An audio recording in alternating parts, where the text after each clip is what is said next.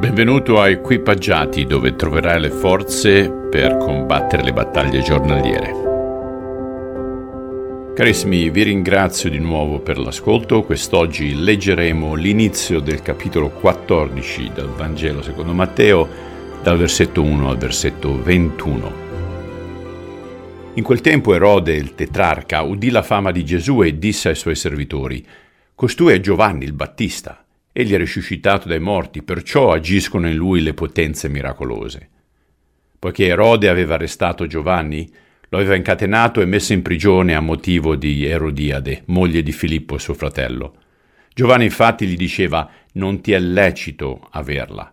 E benché desiderasse farlo morire, temeva la folla, perché lo considerava un profeta. Giunto il compleanno di Erode, la figlia di Erodiade ballò nel convito e piacque a Erode, ed egli promise con giuramento di darle tutto quello che avrebbe richiesto. Ella, spintavi da sua madre, disse Dammi qui su un piatto la testa di Giovanni il Battista. Il re, sebbene rattristato a motivo dei giuramenti e degli inviti, comandò che le fosse data e mandò a decapitare Giovanni in prigione. La sua testa fu portata su un piatto e data alla fanciulla che la portò a sua madre. I suoi discepoli andarono a prendere il corpo e lo seppellirono, poi vennero a informare Gesù. Udito ciò, Gesù si ritirò di là in barca verso un luogo deserto, in disparte. Le folle, saputolo, lo seguirono a piedi dalla città. Gesù, smontato dalla barca, vide una gran folla e ne ebbe compassione e ne guarì gli ammalati. Facendosi sera, i suoi discepoli si avvicinarono a lui e gli dissero il luogo è deserto e l'ora è già passata, congeda la folla affinché possa andare nei villaggi e comprarsi da mangiare. Ma Gesù disse loro, non hanno bisogno di andarsene, date loro voi da mangiare. Essi gli risposero, non abbiamo qui altro che cinque pani e due pesci. E gli disse, portatemeli qua. Dopo aver ordinato alla folla di accomodarsi sull'erba, prese i cinque pani e due pesci, e alzati gli occhi verso il cielo pronunciò la benedizione, poi spezzati i pani, li diede discepoli e discepoli alla folla. Tutti mangiarono e furono sazi e si raccolsero dei pezzi avanzati, dodici ceste piene, e quelli che avevano mangiato erano circa cinquemila uomini, oltre alle donne e ai bambini. Ieri abbiamo concluso con il rifiuto della verità da parte degli abitanti di Nazareth. E oggi apriamo con un altro rifiuto della verità. Questa è la risposta di Re Erode a Giovanni Battista. Questo Erode è Erode Antipa, figlio de, di Erode il Grande, quello che sterminò i neonati al momento della nascita di Gesù.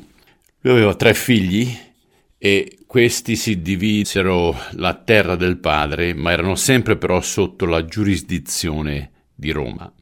Durante un viaggio a Roma, Erode Antipa si innamora perdutamente di Erodiade, che è la moglie del suo fratello Filippo, la seduce e se la porta con sé in Galilea.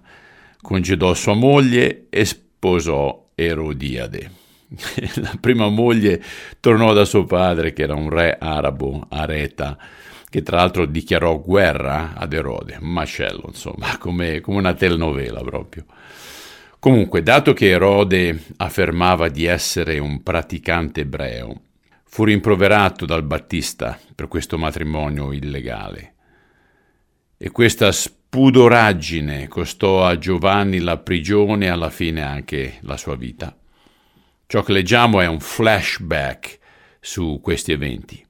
E è meschino vedere però come Erodiade usi sua figlia adolescente, si pensa a 14-15 anni, per un ballo sensuale davanti ad Erode solo per ottenere ciò che voleva. Erode, da tipico politico, è preoccupato delle approvazioni. In questa sezione che abbiamo letto vediamo che temeva le persone, poi viene manipolato dalla moglie ed infine è preoccupato per la sua reputazione davanti agli ospiti. Giovanni invece non vive nel timore, se non nel timore o nel rispetto di Dio, quindi non nasconde per niente la verità. È così che sei anche tu con i tuoi amici, colleghi o familiari. Dici sempre la verità al di là delle possibili conseguenze? È bello vedere come Dio, fatto uomo, sia così vulnerabile dopo aver ricevuto questa cattiva notizia che il Battista è morto. Voleva stare da solo, salendo su una barca in un luogo desolato, lontano da tutti, e i discepoli sapevano che il loro maestro aveva bisogno di stare da solo e di riposarsi un po'. Eppure la risposta di Gesù, una volta arrivato a riva, li coglie di sorpresa. La sua compassione per la gente prevalse sulla sua stanchezza e così cominciò a guarire i malati nella folla corsa da lui. E sebbene sia stanco e sofferente, sta usando questo momento per insegnare qualcosa ai suoi discepoli. Prima modella davanti a loro il puro amore, cioè l'assistere i bisogni degli altri mentre lui stesso era, era nel bisogno. E poi chiede loro di prendersi cura della folla. E così vennero faccia a faccia con le loro inadeguatezze, mentre raccoglievano tutto quello che avevano, che erano solo cinque pani e due pesci. E Gesù così facendo permette loro di quantificare la realtà delle loro insufficienze, che però hanno portato a lui in fede. Poi alzò gli occhi, benedì e spezzò i pani e li fece distribuire dai discepoli al popolo. E probabilmente Matteo scrisse questa scena pensando all'ultima cena, quando Cristo benedì e spezzò il pane, lo distribuì nuovamente ai discepoli come segno di, di ciò che sarebbe avvenuto a poco, cioè sfamare coloro che hanno fame e sete di Lui. Come riflessione potremmo dire che forse abbiamo pane in abbondanza, ma solo Gesù però sazia la nostra fame spirituale. Porta a Lui allora tutte le tue inadeguatezze affinché Lui possa trasformarle. Signore, a volte davanti alle nostre inadeguatezze ci sentiamo paralizzati, sembrano ostacoli insormontabili e aiutaci invece ad avere quella fede di offrirti quel poco che abbiamo affinché tu possa moltiplicarlo per la tua gloria. Te lo chiediamo nel nome di Cristo. Amen. Cari amici, ci risentiamo domani. Ciao.